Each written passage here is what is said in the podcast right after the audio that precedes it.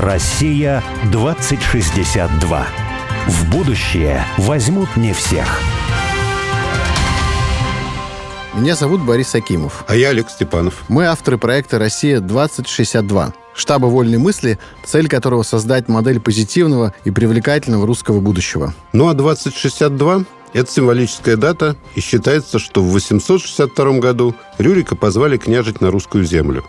А в далеком, но не слишком, 2062 году мы отметим 1200 лет образования русского государства. Мы представили себе, какой могла бы быть будущая Россия в 2062 году. Но не просто представили, а призвали на помощь экспертов и визионеров. И не столько мыслителей, сколько делателей – и мы уверены, что будущее видят не футурологи, рассуждающие о роботах и беспилотниках, а те, кто уже здесь и сейчас создают страну будущего. Россия-2062 – это позитивное русское будущее, которое наши герои прямо сейчас строят для своих близких и друзей, для всех жителей страны, для всех нас.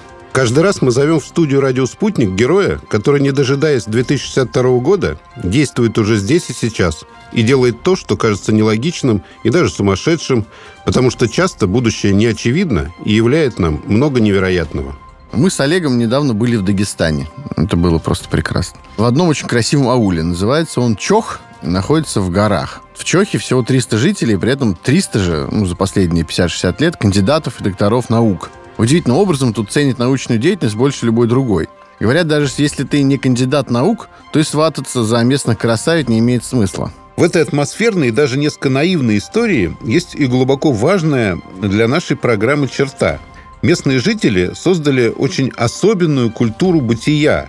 Они ее любят и холят, лелеют, возрождают ее сейчас.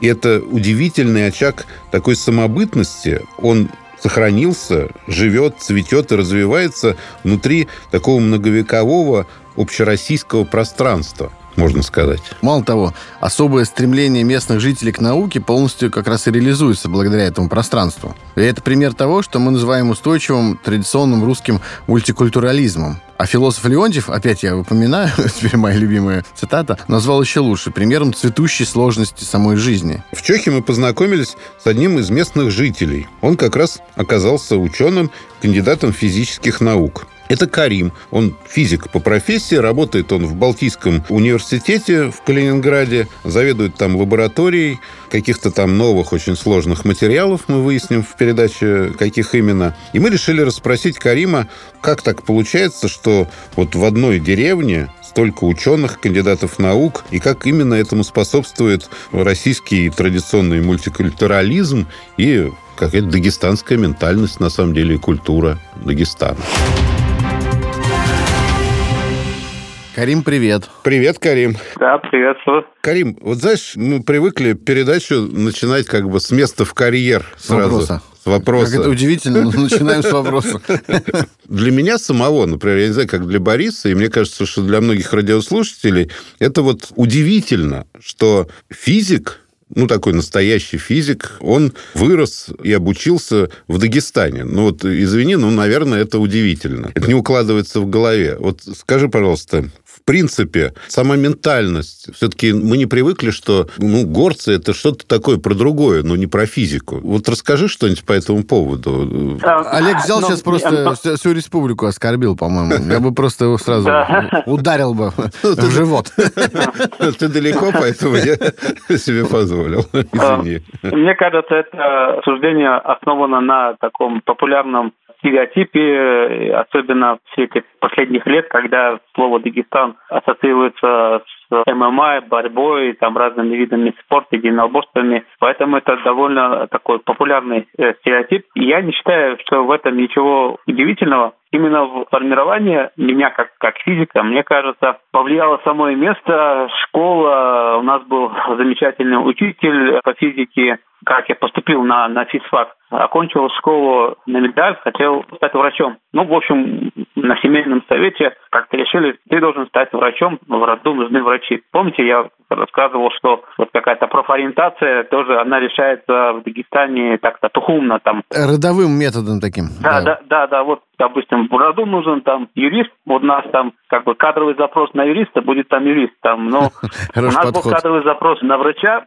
и я, соответственно, готовился стать медиком. Угу. И почему-то я хотел стать кардиологом, я не знаю почему, я выбрал самое сложное. И, в принципе, мне все предметы давались легко, и не было такого отдельного предпочтения. Большей части я тяготел к точным наукам, потому что гуманитарка, она была для меня как художественная литература. Я их летом читал, когда почти там, когда вот там игрался, вот летом я эти книги заранее брал в библиотеке, например, девятый класс, я брал в восьмом классе, заранее читал это все, и потом в девятом классе я уже не учился, это все пересказывал. А вот точно меня тяготел, и, соответственно, я начал готовиться, у нас дома было много газет, журналов, вот вы, может, помните, журнал «Здоровье», Последняя страница это было правило оказания медицинской помощи. Я вот эти вырезки собирал, я вот недавно даже сейчас я себя дома нашел вот эту папку, и где я вот это все вырезки эти со всех журналов собирал, готовился. И потом как-то в конце 90-х вот сказали, что сложно поступить там в мед, что там а, коррупция опасна, ну, как бы можно провалиться. А в то время в той ментальности не поступить в вуз, это было таким позором еще как бы медалист, поэтому у меня было попутно призовое место на республиканской олимпиаде по физике. Я вот без экзамена поступил, и что интересно, я потом, после первого курса, чтобы проверить себя, я поступил на экономический факультет Дагестанского государственного университета. Я прошел, но я не стал там учиться, просто хотел себя проверить, сломать этот стереотип, я его сломал. Физика мне понравилась, она и всегда мне нравилась, эти точные науки. И видите, вот через много-много лет судьба так повернулась, что в физике тоже я занимаюсь исследованием материалов для биомедицины. Так что я считаю, что я свой долг родственникам уже отдал. Став материаловедом, то есть, в принципе, те вещи, которые я занимаюсь, они довольно актуальны. Мы разрабатываем материалы, композиционные материалы для биомедицинских приложений. Поэтому вот а, тот вопрос, что это странно, для меня это как бы ну, вообще не странно, потому что ценности, во-первых, в нашем обществе, в моем случае, вот это четкое общение, в четком обществе ценности были, и они всегда поддерживались, поэтому, когда я окончил университет, вопросов не вставало, пойти ли учиться в аспирантуру или нет, ну, однозначно ответ был да. Поэтому, типа, надо продолжать, и вопросов таких там не было. То, что меня действительно удивило, когда мы бывали в Чехии, и вот с тобой познакомились, что небольшое село, да, аул, 300 человек живет, и порядка 300 при этом кандидатов э, и докторов наук. Очень большая концентрация за там, несколько десятилетий сложилась людей, которые пошли заниматься наукой. И э, такой культ науки в небольшом селе, вот это, конечно, удивительно абсолютно. Откуда это вообще и почему это так сложилось именно у вас в Чехе? Честно говоря, раньше не задавался этим вопросом. Но мне как бы интересно, почему это так, так возникло. Но чтобы не вводить в заблуждение слушателей, отмечу, что это не означает, что это все 300 людей там сейчас одновременно живут. Это ну, да, потому, да. что выход из этого села. Я бы, честно говоря, подумал о том, чтобы, ну, Чох... Вот есть Сколково, да, огромные деньги, то есть надо купить поле огромное, выровнять его, построить там что-то и так далее, да, протянуть туда коммуникации, это огромнейшие деньги. И просто есть уже готовое Сколково, просто. В горах, да, в горах, в очень красивом месте. Сколково в Подмосковье, противное место совершенно там, да? Вот, а тут... А почему бы нет? Я бы с радостью переехал бы и заведовал бы одним кластером и с удовольствием проводил бы исследования. И я бы переехал, я лаборантом, хочу в горах работать. Видеть эту красоту потрясающую, которую мы видели. Будешь физической лаборатории лаборантом? Неважно, я буду пол подметать. А. У меня для вас есть готовая заранее открытая позиция, так что вы имеете в виду, что это будет вас позиция. Так все-таки вот как так сложилось? Боюсь спросить, какая. Не та, которую ты говоришь. халявы не будет, все будем работать. Я буду печку топить.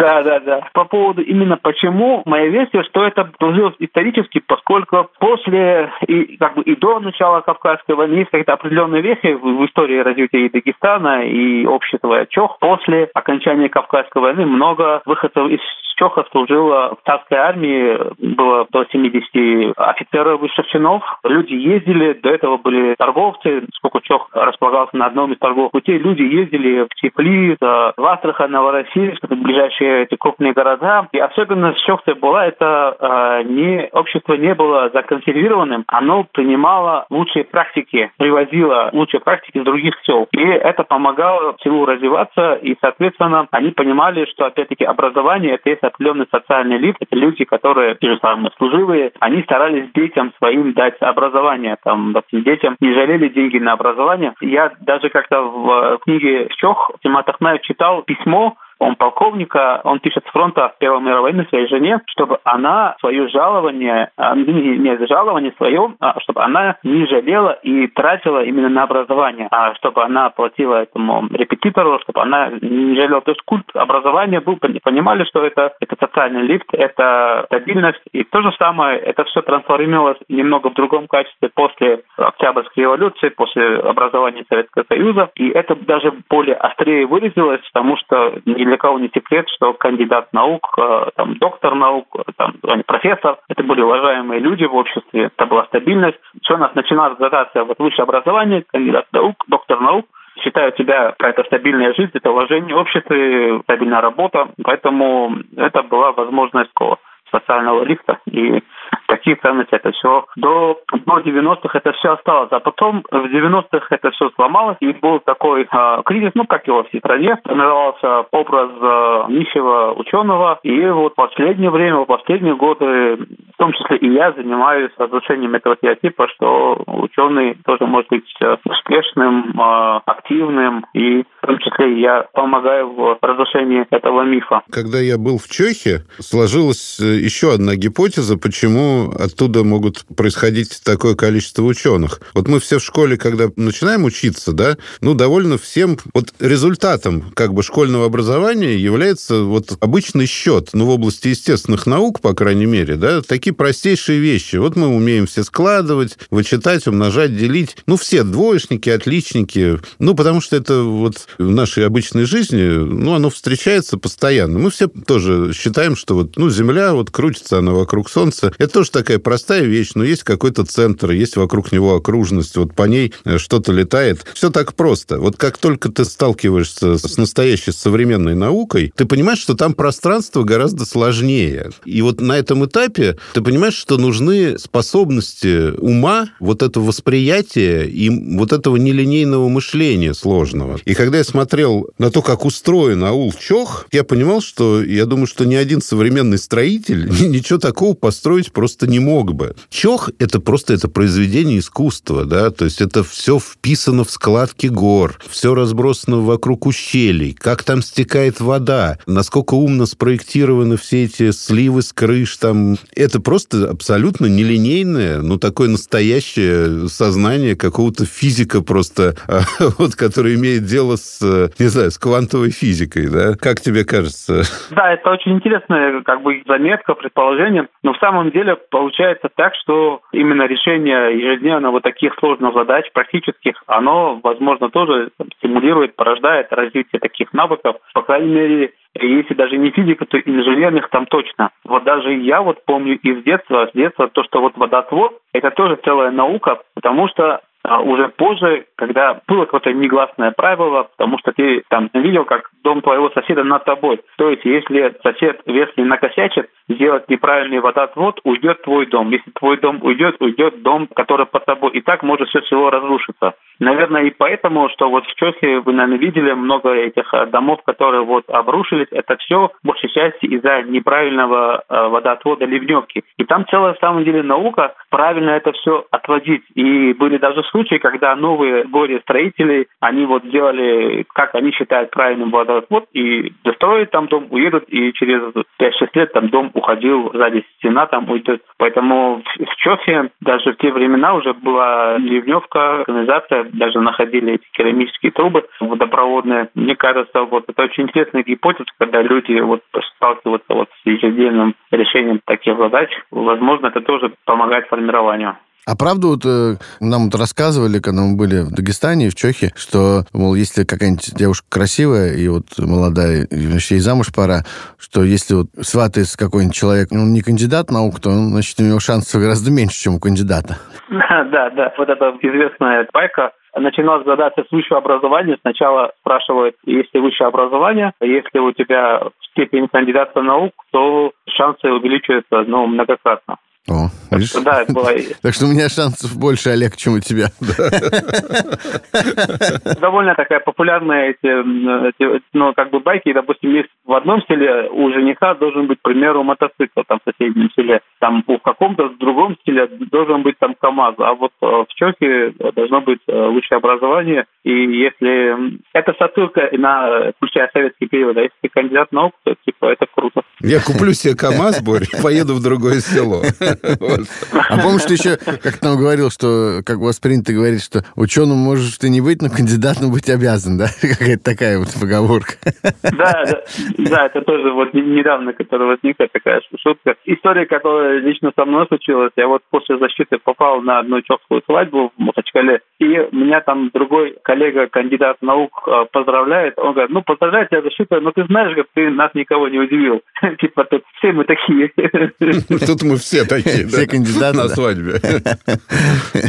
Скажи, вот ты на самом деле этот вопрос как-то вскользь затронул, а мне просто интересно. Ты родился в Чехии, пошел в школу, в ауле в горах пошел в школу. И нам кажется, что не то, что в ауле в горах, но вообще в любой деревенской школе, ну, уровень преподавания, он невысокий. А как у вас в школе было? Вот э, какие учителя тебе запомнились? Э, Может быть, учитель физики, может быть, еще другие учителя? Это так народ думает, что невысокий. Мы все время про- рассказываем Мы-то про всякие мы школы, умные, мы про знаем школы в всё, селах, которые очень крутые. Так что мы знаем, что бывает всячески случается. Но народ думает так, в селе Народ. образование плохое, в Москве хорошее. Волю э, с вами не согласиться. В Чехии одна из первых светских школ в Дагестане была открыта. То есть школа была вот в начале 20 века была открыта, вот, я вот могу ошибиться, там где-то около 10-х годов, еще до революции. То есть, э, она, опять-таки, была открыта человеком, который служивым, который был в большой России, который эти лучшие практики приносил, он открыл светскую школу. То есть до революции в Чехии была светская школа, было медресе, и вот эти основы, эти лучшие практики восстановления, то есть в том числе, как бы, ну, эти брать э, горную часть Дагестана, в Чехии первые учителя заслуженные были из, из Чеха, поэтому вот эта традиция, это все, оно хорошо заложилось, и у качества образования, ну, все говорят, даже вот те, которые старшее поколение из других сел, там, с города, они все говорят, что в Чехии была э, вот, школа хорошая, готовила хороших выпускников, которые потом поступали в хорошие вузы, которые потом защищали степени, то есть это тоже результат того, что в школе хорошо учили, по крайней мере, у нас, даже по физике у нас был э, очень строгий требовательный учитель, очень было сложно получить пятерку по физике. И я был из немногих э, учеников, у которого была по физике пятерка. Поэтому качество образования это тоже один из стереотипов. И я склонен к тому, что все-таки много чего зависит от э, именно от учителя, от педагога, от людей. Вне зависимости от того места, где ты находишься. А скажи, вот ты дальше в университет э, в Махачкалу поступил, да, на физический факультет, видимо. У тебя в школе или в университете были какие-то любимые учителя, которые вот сильно на тебя повлияли? Ну, у меня все учителя были, были любимые, именно как, как преподаватель, как сильный. Вот я считаю, что был сильный учитель физики. А еще очень уважительно относился, был учитель э, по истории, Сухого Абдулла Салевич. Вот к нему даже после школы, после окончания школы, вот оставались такие очень теплые отношения, всегда к нему заходил. Он именно был не просто как учитель человек, который тебе передавал гигабайты, мегабайты знаний, а именно как педагог, как советник, с человеком, которым можно просто поговорить. Очень, ну, в памяти такие теплые воспоминания остались там о нем. И в целом все учителя, они мне многое дали, и вот к всем относился хорошо. Вот была даже большая дилемма. Я вот в 10-11 классе даже точно не мог выбрать себе предмет, который мне прям нравится, вот именно вот только я этим буду заниматься, потому что мне все нравилось и все давалось там легко и хорошо. Вот единственное, более-менее приходилось напрягаться по физике.